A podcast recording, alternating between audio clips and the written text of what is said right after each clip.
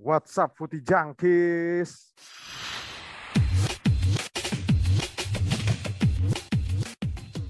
Tahu apa kamu soal bola? Yo, what's up, Putih Jangkis? Kembali lagi bersama kami di Sepak Pojok. Tahu apa kamu soal bola? Ya, di weekend kali ini kembali lagi kami berempat. Tadi ada suaranya Ferry. What's up, Fer? Halo. Ferry sepertinya sedang tidak sehat. Gimana, Fer? Gua COVID gua. Ferry terkena COVID, get well soon buat Ferry dan semoga sehat-sehat saja untuk kita semua dan apa jajan jajan lu ini ya bandel lu maksa mudik kemarin deh. Lu maksa malah ke Kagak lah, ini gua di Oh, rumah doang. Oh, lu di rumah doang. ya. Ferry itu ketangkep yang di ini, Fer? Jack. Kenapa kenapa? Yang yang Ferry itu ketangkep yang di kemarin di mobil berdoa. Oh iya anjing ya. Oh iya. Itu ada Ferry. Agak apa? Yang yang naik yang naik truk ini, yang naik yang naik truk sayur. Oh iya naik truk sayur anjir. Ferry colong-colongan mudik anjir. Tapi yang Oh, lu ke Tanah Abang lu Fer ya? Belanja Ah. lu ya? Ah. Atau atau Ferry ke Tanah Abang nih, gue curiga ke Tanah Abang nih. Dia mau mau ini cuy, mau ngeborong terus ngejual lagi jajan Ferry ini. Ke Tanah Abang. Tapi ya ya sudahlah, gue juga bingung sama Indonesia ya sudahlah kita jawab waspada. Tapi gimana kabar lu, Hud? Alhamdulillah baik. Alhamdulillah baik. Aldi juga tadi sepertinya sudah ada suara Aldi juga. Gimana di? Sehat di? Sehat dong, sehat. Alhamdulillah, alhamdulillah. Sehat. Gue lagi ini nih lagi party biasa. Hah, party? Campioni, Campioni di Italia. Oh iya. Iya. Akhirnya setelah sekian berapa? Terakhir tra- tahun 2010 ya? 11 tahun. 11 Yoi. tahun. Penantian 11 tahun timnya Aldi akhirnya bisa juara lagi. Memutus eh, memutus tren 9 tahun Juventus. Ya, ini sebuah gue sebenarnya nggak mood sih bahas ini. Gue sebenarnya males sih bahas ini. Ini mungkin ada yang mau melanjutkan, males gue sebenarnya. males. Tapi lu seneng gak Jack? Itu kan eh, apa? Eh Juventus sudah adidaya Juventus dipatahkan gitu.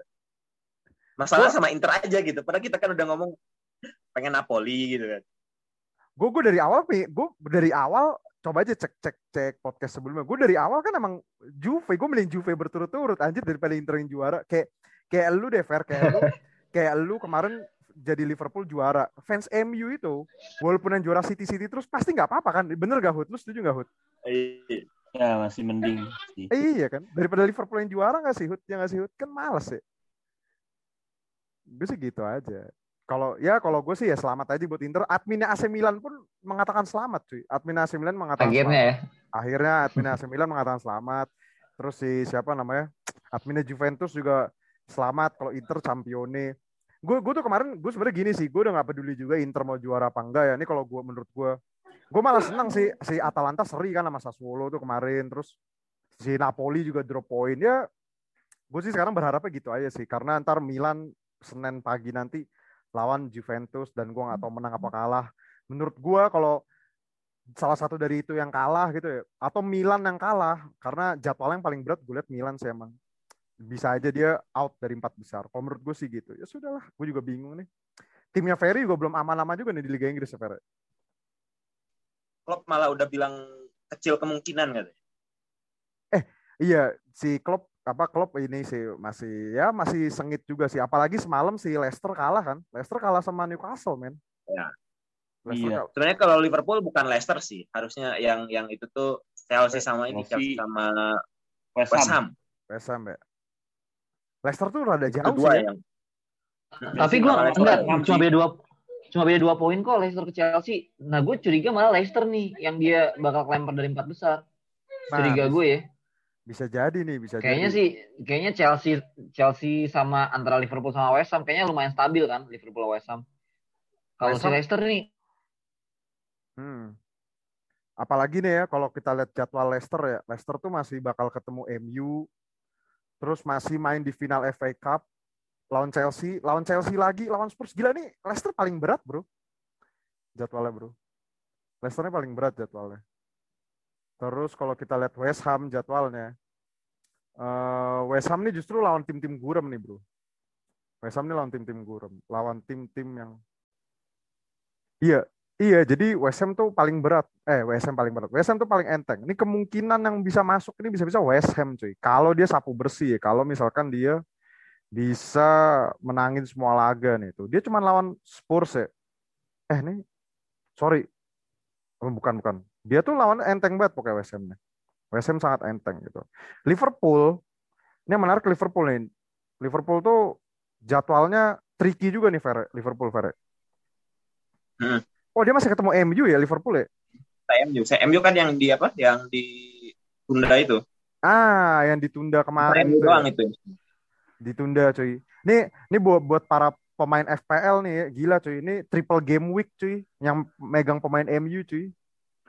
For the first time di FPL man. Nah Liverpool ini masih ketemu Southampton, Man United, West Brom, Burnley, Crystal Palace. Ya sebenarnya tricky-tricky juga sih gitu loh. Spurs nih, Spurs nih masih ada kemungkinan Liga Champions juga kan Spurs ya? Masih. Spurs masih bisa. Masih mas.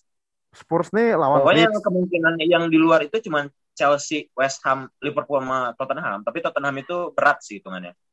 Tottenham, Tottenham nih ya lumayan sih Leicester lawan Aston Villa, lawan Wolverhampton sama Leeds United gitu loh. Eh, sedangkan Chelsea, Chelsea kan Chelsea masih ketemu Man City, masih ketemu Arsenal, final FA Cup lawan Leicester, lawan Leicester dua kali lagi di Liga juga. Terus Aston Villa dan ya kalau Liga Champion ya final terakhir beda lagi gitu loh. Eh, atau Arsenal, mungkin Arsenal bisa lolos dengan keajaiban orang dalam menurut kalian gimana Arsenal nih?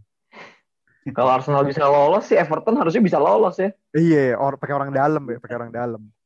Pakai orang dalam. Ya, tapi tapi kita eh, mengesampingkan Liga, Liga Inggris dulu beberapa sengita tadi kita bahas Liga Italia juga udah. Kalau Liga Italia itu slotnya malah lebih banyak ya. Peringkat 2 sampai 5 tuh lebih sampai 6 bahkan sama Lazio kan. Eh. Iya, iya. Iya, pokoknya sampai sama Lazio deh. Itu sengit banget. Nah, kalau Liga Inggris itu 3 4 nih kejar-kejaran. MU nih kan udah pasti kayaknya mungkin posisi 2 lah ya. Harusnya udah bisa ngunci lah MU ini posisi 2. Nah, kalau misalkan kita pindah ke Liga Eropa kemarin kan. Liga Eropa kemarin. Uh, timnya Arsenal ini gue bingung sih. Akhirnya dia gagal membuat All English Final di Europa League gitu. Apakah ini menurut kalian emang Arteta ini emang udah harusnya out aja sih, ya nggak sih? Gimana Fer menurut lu Fer? Gimana ya? Masalahnya Atau trust the Arteta process? itu Trust the process.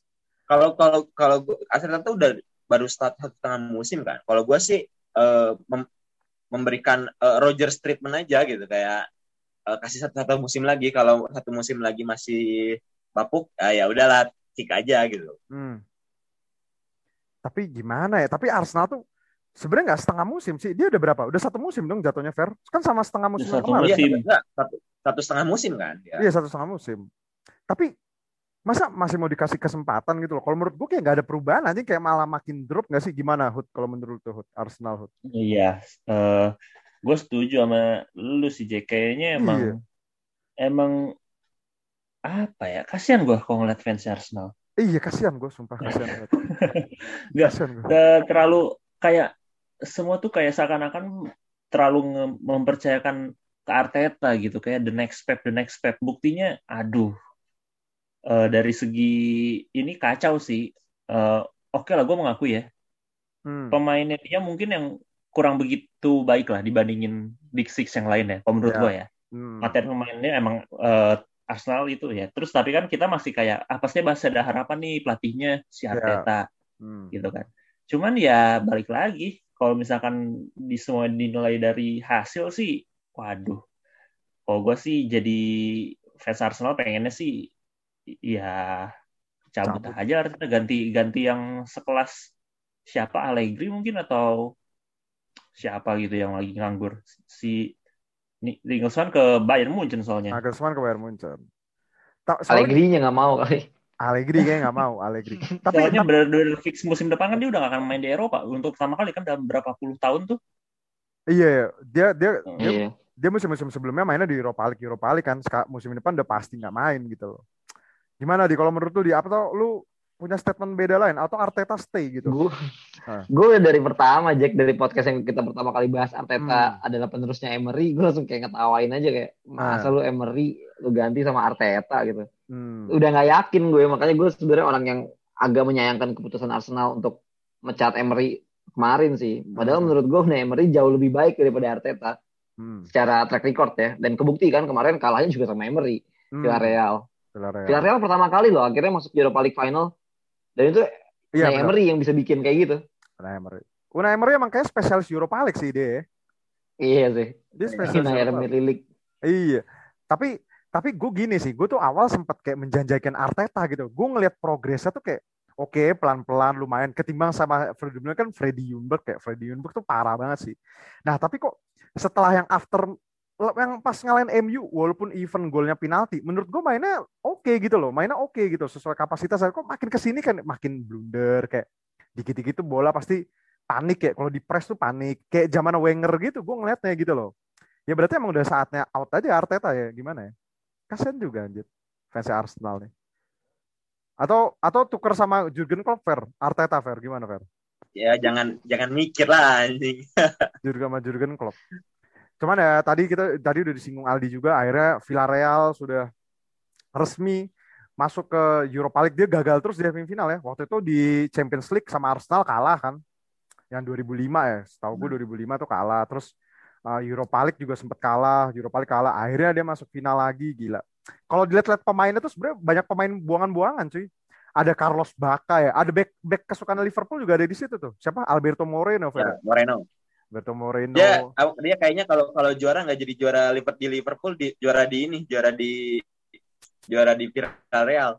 Iya sih, Alberto Moreno tuh soalnya pas yang final lawan Sevilla tuh biang keladinya gak sih, Fir? Kan dari dia terus Iya. tuh golnya. Biang keladi. Iya cuy, biang keladinya dari dia. Itu dua gol apa tiga gol dari si Moreno terus sih. Dua gol, dua gol, Dua dua gol. gol dari dari kiri semua itu. Dari kiri semua kan. Ya mungkin emang jodohnya kan. Kayak Carlos Baca di Milan gak dapat apa-apa, ntar siapa tau menang. Tapi pada akhirnya Manchester United kemarin walaupun kalah juga di piala paling bergengsi di Eropa, tapi tetap saja lolos karena Roma leg satunya udah 6-2 duluan gitu loh. Cuman yang gue bingung ya sama Ole, kenapa sih Ole tuh kayak bergantung banget sama Bruno, Bruno Fernandes gitu loh. Bayangkan besok nih MU dalam sepekan main tiga kali gitu loh. Bayangin si Maguire di forsir, Fernandes di forsir, Pogba di forsir. Gimana Hud? Apakah emang menurut lu Ole ini nggak percaya diri gitu sih tanpa Bruno? Gimana Hud? Lu sebagai fans MU nih. Bukannya oke kalau menurut gua bukannya bukannya percaya nggak percaya diri tanpa Bruno ya Hmm.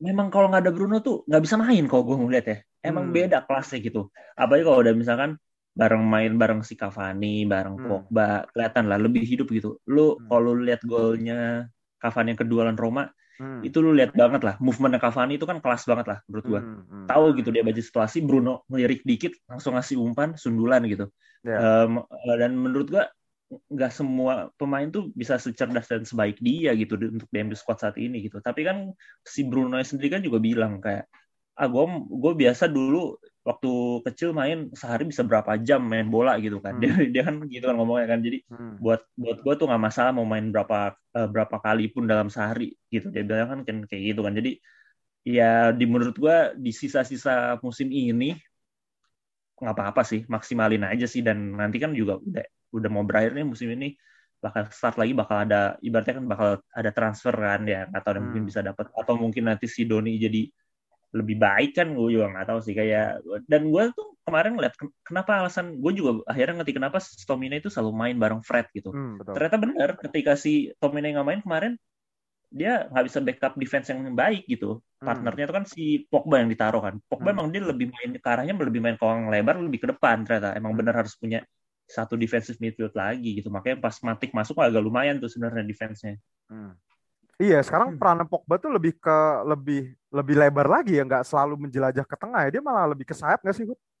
lebih ke sayap kiri dia benar Iya, gue lebih kan beberapa yang terakhir kan kayak gantiin Martial kan gara-gara cedera Hmm. kan jadi dia mainnya di kiri Hmm. yang di depan tuh kalau nggak Cavani Rashford di kanannya Greenwood kalau nggak ya itu si Rashford yang di kanan Cavani yang di depan Hmm, ya dan dengan begitu ini juga eh, ini berarti final Europa League ini for the first time juga nih ya si Ole akhirnya memupus kutukan musim kemarin kan berapa? Semifinal? Dua ya udah tiga ya? Tiga apa dua? Dua. Eh tiga dong. FA oh tiga. FA Ah, eh, Carabao Cup sama Europa League. Europa League ah, memupus tiga tiga semifinal, akhirnya masuk final juga oleh. Apakah ini akan menjadi trofi pertamanya? Kita nggak tahu. Karena nih Emery cuy nggak bisa dianggap remeh juga sih. Padahal kalau dilihat juga mainnya Villarreal juga B aja sih. Gue kemarin coba coba streaming Arsenal kan. Gue males kan nonton MU kan soalnya udah udah pasti lolos lah ya. Jadi gue penasaran nonton Arsenal sama Villarreal gitu loh. Cuman ya mainnya sebenarnya B aja sih. Cuman kita lihat ya kita nggak tahu majisnya si Unai Emery di piala spesialisnya ini emang Europa League anjir. Dia Unai Emery tiap main di Liga Champions bapuk banget anjir pasti sumpah bapuk banget. Sama Leicester aja kesingkir kan sama Leicester City. Cuman ya we'll see. Nanti final itu tanggal berapa? Tanggal 26 ya? 26 ya? Tahun 26. 26 itu Rebo pagi ya katanya kalau nggak salah di Indonesia. Hmm. Eh enggak dong malam Jumat pagi ya bener ya? Eh, enggak dua- 26 mah bener, Bo. Rebo ya, tapi di Indonesia malam Jumat berarti kan bener ya? Mainnya Malam Kamis, Kamis pagi. Kamis pagi ya? Kamis pagi. Hmm. ya. Kenapa di? Ada apa di tadi di? Tadi- ma- mainnya di Istanbul kan. Eh, iya mainnya eh enggak di Gedang cuy. Eh, Istanbul itu final, itu Liga Champion. Di tempatnya Oh, si champion ya? Me- Fikri, Egi. Maulana Fikri. Ah, siapa tahu nanti Oh, siapa tahu nanti pemenang dari antara Villarreal sama MU mendapatkan Egi Maulana Fikri cuy. siapa tahu. Siapa tahu kan nggak ada yang tahu ada anak berbakat gitu. nggak tahu harus komen apa Jack. Iya makanya. Enggak itu berandai-andai doang. Ya kita pindah ke er- kompetisi nomor 2 di Eropa yaitu UEFA Champions League setelah PSG. PSG ini gue gue tahu sih kenapa PSG itu kemarin kalah ya. Dia terlalu bersemangat hura-hura sebelum masuk sebelum juara sih. Lu setuju nggak sih? Ini jangan-jangan dia ngejing anjing. Dia tuh belum juara udah sombong duluan sih kemarin sok-sokan apa yang selebrasi di depan Joshua Kimmich gitu-gitu kan. Akhirnya kalah sama Manchester City gitu loh. Kalah sama Manchester City di semifinal 2-0. Akhirnya Pep Guardiola fair. Eh, dia terakhir masuk final tuh 2011 ya, juara itu ya lawan MU Ya, ya, di. Wembley. 2011 Juara ya, lawan MU. di Wembley. Ya akhirnya Pep Guardiola kembali lagi ke final gitu. Eh, apakah emang ini udah saatnya udah saatnya Pep Guardiola kan kemarin kita udah ngomong ya Pep City ini mungkin udah habis kan. Pep Guardiola ini udah saatnya pindah kan. Kemarin diisuin ke Juventus lah kayak ini. Pada akhirnya musim sekarang juga gaspol lagi gitu loh. Dan akhirnya kembali lagi ke final gitu. Apakah emang udah saatnya nih Pep Guardiola nih memenangi? Berarti dia bakal menang kalau menang tiga kali ya tiga kali trofi. Gimana di? Lu ada tanggapan nih mengenai Pep Guardiola yang kembali ke final Champions League setelah 10 tahun? Gimana di? Ini epic sih menurut gua. Eh, satu prediksi gue salah berarti ya. Gue tadinya udah memprediksi kayaknya kan di antara empat semifinalis eh, Hmm. yang bukan kontestan Super League cuman si PS PSG kan. Gue pikir Hmm. PSG akan melenggang dengan mudah buat jadi juara ternyata enggak juga. Hmm. Terus eh, yang bikin epic adalah nih musim terakhirnya Aguero. Aguero kan sering bikin statement kalau dia nggak mau Hmm. ninggalin City kalau dia belum juara Champions kan. Nah mungkin ini Iya. saatnya sih. Jadi kayak epic aja menurut gue. Dan Guardiola akhirnya juga eh, bisa mencapai final untuk City pertama kalinya. Jadi kayak jokes yang selama ini sering dipakai kayak duit tuh nggak bisa beli eh, Champions League. Hmm. Kayaknya sih tahun ini bisa ya Hmm. gitu. Paling mungkin gue apresiasi dikit buat Ruben Dias sih kemarin Wah gila. dua leg tuh gila di dikantongin si Mbappe Hmm. kacau Katanya kemarin tuh Ruben Dias tuh ibaratnya ngeblok banyak orang bro. Gila Hmm. cuy. Ngeblok banyak orang. Katanya emang Ruben Dias emang gila sih. Pembelian paling worth it gak sih Ruben Dias nih di City musim ini ya? harusnya ya Iya paling worth gak it. sih. nyangka sih gue Paling worth it sih. Soalnya kan gak diduga-duga kan. Dia kan kemarin tuh mau belinya City tuh kayak Koli Bali gitu-gitu kan. Dapatnya Ruben Dias yang kita nggak tahu siapa dengan harga mahal. Nggak taunya ya bagus banget kalau menurut gue gitu. So, kalau gue sih ngasih kredit selain Ruben Dias, gue ngasih kredit ke John Stones nggak sih musim ini? John Stones tuh oke loh musim ini. iya Ya, ya kayak hidup lagi gitu ya Iya, gimana Fer? Lu sebagai fans timnas Inggris Fer ngeliat John Stones musim ini Fer? Gua tapi emang sebenarnya Johnston juga dari musim lalu tuh eh musim lalu tuh mungkin orang-orang mikirnya ah Johnson kalau nggak ada Laporte Hmm. jelek gitu. Ternyata justru yang itu tuh malah si Johnstonnya gitu yang malah sangat kelihatan menterengnya gitu kan Hmm. waktu musim kemarin tuh. Tapi emang gimana ya? eh Johnston improve banget sih. Gua, gua rasa back timnas Inggris eh, untuk lima tahun ke depan sampai ada dua World Cup lah. Hmm. Kayaknya Johnston tuh udah punya tempat permanen. harusnya sih, harusnya. Terus kayak kemarin uh, akhirnya gue juga bingung ya. Kemarin tuh Pep Guardiola kan main 4-4-2 ya. Sebenarnya di atas kertas 4-3-3 sih di atas lapangannya. Ini Phil Foden nih makin mateng ya. Apakah dia si siapa namanya? Si Pep ini mematahkan stigma-stigma netizen gitu ya. Katanya Pep Guardiola cuma bisa bermain dengan pemain bintang atau bisa pemain dengan pemain man, apa pemain mahal gitu loh. Akhirnya dia bisa mengorbitkan Phil Foden dengan sukses gitu. Apa terlalu cepat nggak sih menilai Phil Foden emang udah udah berhasil gitu atau masih harus berkembang lagi sih Fer kalau menurut lu Fer?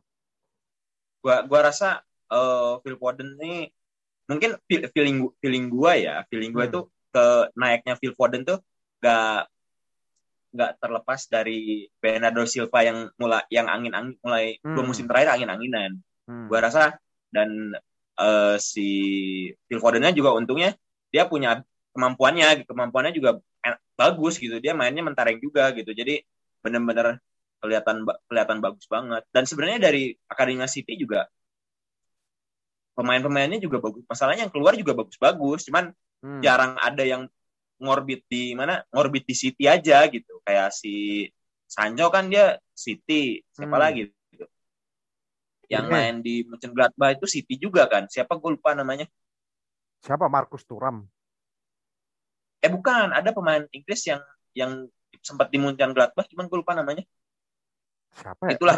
Nah, terus ya kita gitu. gua gua rasa gua rasa pemain mudanya City itu bagus-bagus dan kalau Foden Foden itu cuman ya yang kebetulan di ini aja di mana yang memutuskan untuk bertahan aja. Sebenarnya dia kesempatan dia untuk cabut tuh kan banyak sebenarnya musim hmm. lalu tuh. Hmm, benar benar benar. Atau ini masih menjadi perdebatan netizen nih antara fans City dan fans MU. Greenwood versus Foden gimana Hud? Lu sebagai fans rival melihat Phil Foden Hood? Wah. Kan Foden lu fans kan lu fans Inggris harus juga. Harus gua akuin sih. Harus gua akuin sih Foden memang bagus banget musim ini.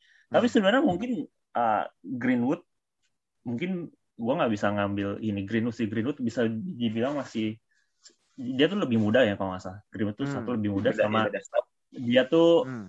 emang bisa dibilang kesempatannya nggak nggak nggak nggak sebanyak Foden dan dia pun juga dikelilingin sama pemain-pemain yang tidak sebagus pemain City gitu kan. Hmm. City kan dikelilinginnya juga pemainnya kan kelas semua gitu. Iya. Jadi um, beda lah. Justru kalau menurut gue kita akan melihat nanti di final adalah si Phil Foden melawan Mason Mount. Oh iya, Mason Mount man. Nah itu sih gue gue mungkin lebih menyoroti situ Mason Mount juga ternyata uh, di luar dugaan gue juga gitu.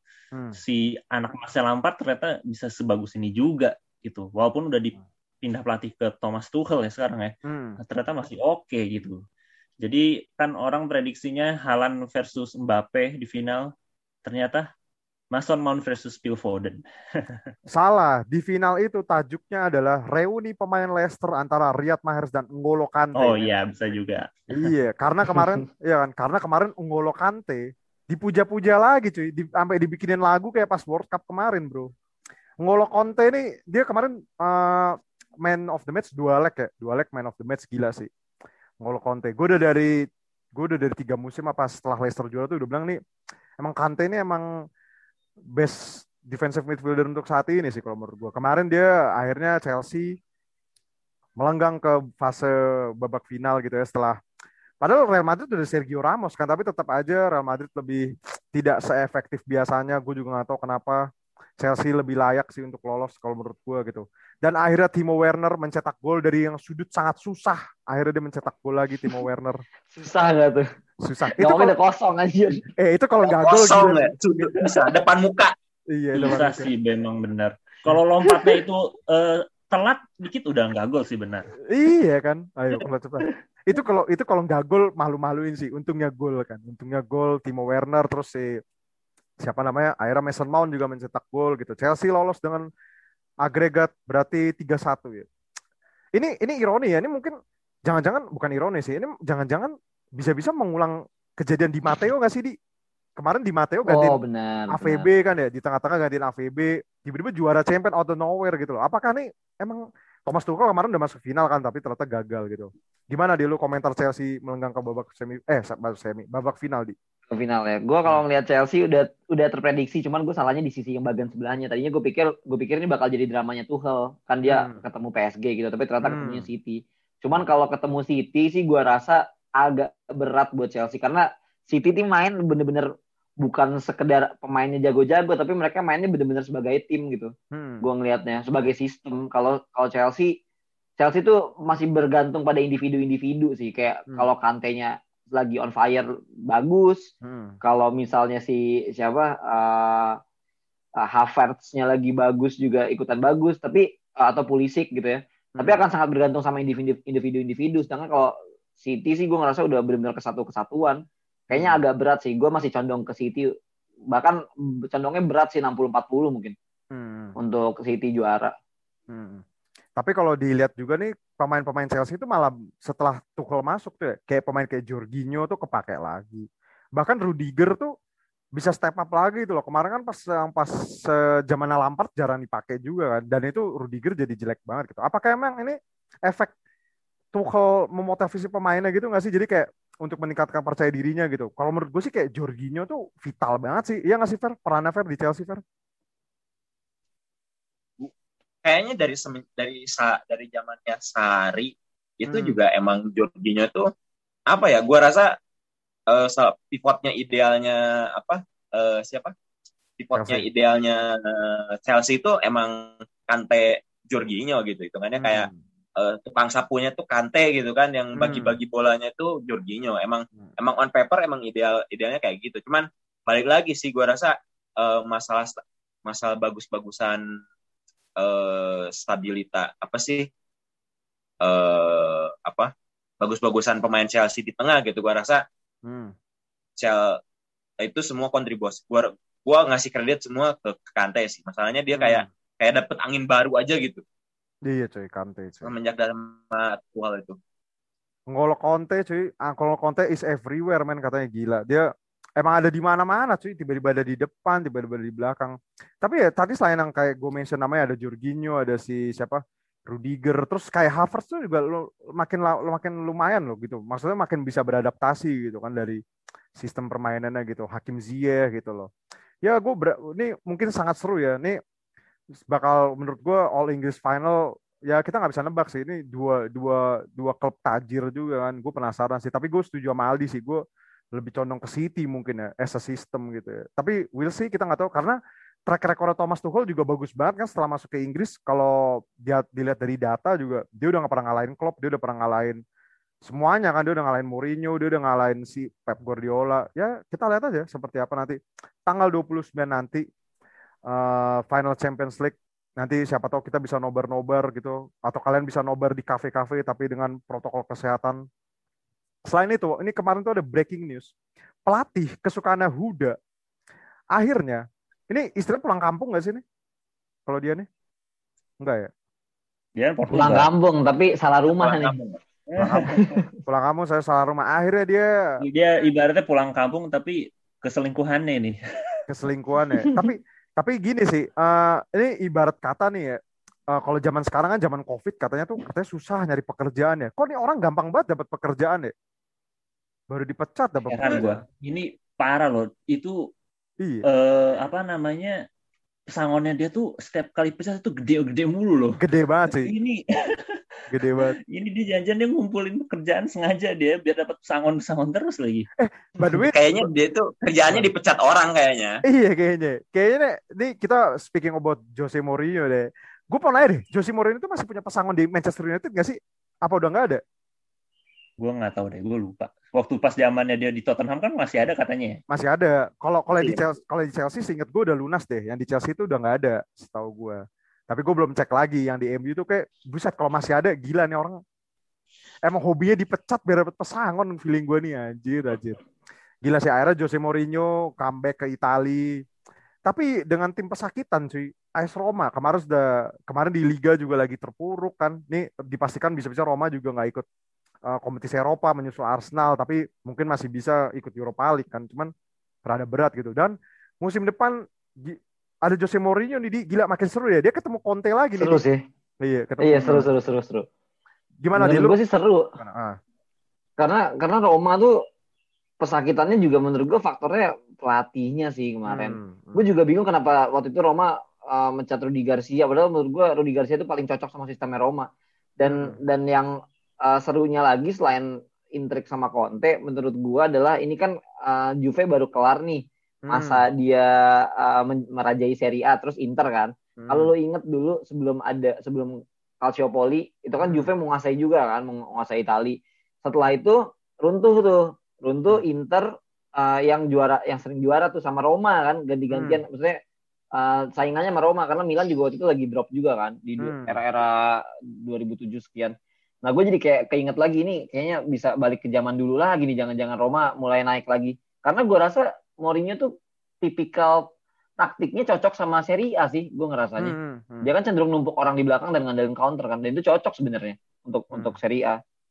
Gitu sih gue rasa bisa bisa bicara banyak lah ketimbang di Tottenham atau MU kemarin. Tapi tapi kalau ngomongin masalah pemain nih ya, ini yang rada yang rada bahaya in danger nih ibaratnya. Ini katanya yang lagi was-was bisa nyari klub baru nih satu Chris Smalling katanya nih kan. Bisa-bisa ditendang nih Chris Smalling. Sama Mkhitaryan. Sama Mkhitaryan tuh kan kayaknya udah pasti ditendang gak sih Mkhitaryan? Soalnya kemarin eh, justru bukannya waktu pas Mourinho juara Europa League itu mereka berdua main loh di final.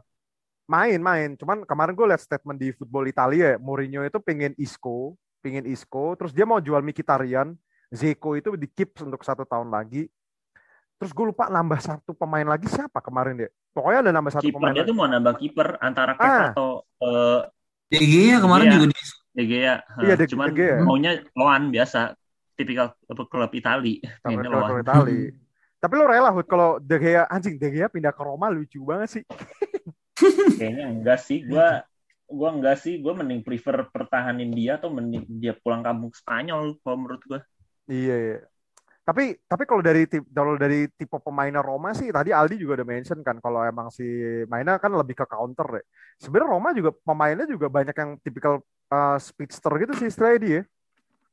Iya, Zaniolo itu kan tunggu Ah. aja sembuh nanti tuh. Nah, kayak ada El Sharawi, terus ada siapa Bruno Perez itu kan larinya gacor-gacor semua sih emang kan. Mm-mm. Si, itu juga yang di kanannya tuh Ka- Karlsdorp itu juga mantap tuh kayaknya. Ah, Karsdorp, Rick Karsdorp, itu back Belanda ya.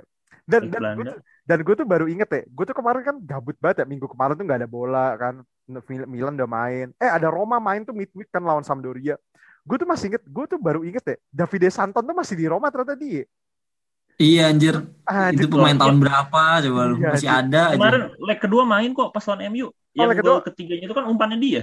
Oh, leg kedua tuh main deh Davide Santon ya. Gue gak Hmm. nonton sih kemarin. Iya makanya gue gue kemarin pas nonton seri A, anjing Santon tuh masih di Roma ya. Gue kira udah ke mana anjir.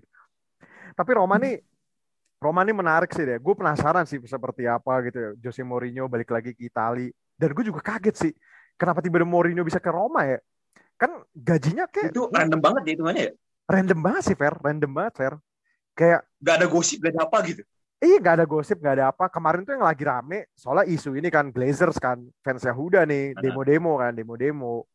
Tiba-tiba ini orang emang selalu mencuri, mencoba steal the spotlight gitu gak sih?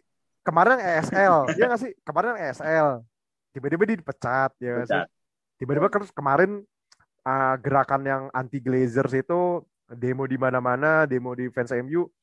Tiba-tiba dia muncul aja ke permukaan gitu, gue jadi pelatih Roma gitu. Gimana Fer lu pendapat lu tentang Jose Mourinho ke Roma gimana? Apa? eh gua rasa ya terlepas dari kerandomannya dia tiba-tiba out of the blue ya, cuman Eh, eh, menarik untuk diperhatikan. Soalnya ya mau gimana lagi, gua rasa emang udah eh lang kayaknya bakal langkah yang sama-sama menguntungkan buat Mourinho sama Roma hmm. karena eh Mourinho kalau di Liga Inggris kayaknya udah udah nggak susah untuk Ah, ya. dipercaya lah untuk klub-klub untuk klub-klub Inggris Hmm. eh, ngambil siapa ngambil ngambil Mourinho gitu Hmm. Eh kecuali kalau Mourinho mau ini gitu mau, mau downgrade gitu. Eh sedangkan di apa di Itali gua rasa Mourinho punya story yang eh, paling sukses karirnya dia kan di Itali gitu. Gua Iya. rasa bisa jadi ini salah satu kesempatan yang mungkin ditunggu-tunggu Mourinho juga buat mengembalikan namanya jadi harum lagi walaupun gue sangat ragu itu bakal terjadi. Eh, tapi lihat lihat kayak lihat nanti gitu Karena kalau mungkin kalau di Itali bener kata Aldi sih karena kan beda sama di Inggris ya. Di Itali kan pasti lebih taktis gitu, lebih cocok lah dengan gaya mainnya. Gue juga penasaran sih Roma nih maunya apa sih? Atau jangan-jangan si siapa namanya? Jose Mourinho ini ke Roma nambah-nambahin CV doang ya nggak sih? Itu gimana? Atau emang dia Bisa mau ribut, jadi. ya kan? Atau dia mau ribut-ribut sama Conte lagi tuh, kayak kemarin tuh. Save buat CV apa lagi aja umurnya udah segitu. Gue pikir dia bakal jadi pelatih Portugal aja. Eh malah ke Roma nggak jelas juga sih. Nah itu dia. Tapi menarik nih, Di. gue juga penasaran nih. Dia bakal jadi kayak, kadang kan Mori- timnya Mourinho kayak ngehe-ngehe gitu ya kan. Menangnya menang counter attack gitu. Terus ntar bacot-bacot. Gue juga penasaran sih nanti. Apalagi bacot ada Conte lagi kan. Dia kan demen banget tuh berantem sama Conte kan. Ntar kita lihat aja sih. Gue juga penasaran sih. Apalagi Roma juga lagi jelek banget kan musim ini. Nah kita lihat musim depan tuh bakal seperti apa. Jadi ya welcome back Jose to Serie A. Gue penasaran sih. Seperti apa. Kan apalagi sekarang pesaing-pesaingnya makin kuat ya. Ada Lazio, ada Milan, Inter, apalagi Inter kemarin habis mutus dominasi Juventus. Juventus juga pasti bakal berbenah musim depan karena musim ini sangat mengecewakan kalau menurut gue pemainnya. Apalagi Aaron Ramsey itu ngambek-ngambek juga kan. Kita lihat aja. Ya, tapi ini juga mungkin nih bakal jadi episode terakhir kita di bulan puasa mungkin ya para putih jangkis karena kita akan menyambut hari Lebaran. Nah, semoga selamat hari raya Idul Fitri. Dan mohon maaf sebenarnya maaf maafan kecepatan nih kita ya ya nggak sih? Iya kita Apa sih? Eh, Apa? Kan nggak ada episode lagi ya? iya kan nggak ada episode baru lagi nanti. Ya harus dari sekarang. dari sekarang nggak apa-apa. Selamat mohon maaf lahir batin untuk para putih jangkis dan stay healthy stay safety. Apalagi ya? Ya pokoknya jangan tetap menjaga kesehatan kalian semua dan selamat hari lebaran. Thank you buat Ferry thank you Fer. GWS juga buat Ferry. Yo. Terus thank you juga buat Aldi dan selamat hari lebaran untuk keluarga Aldi juga dan thank you juga buat Luhut Iya, thank you. juga so-. Thank you juga Jack. thank you juga dan akhir kata tahu apa kamu soal bola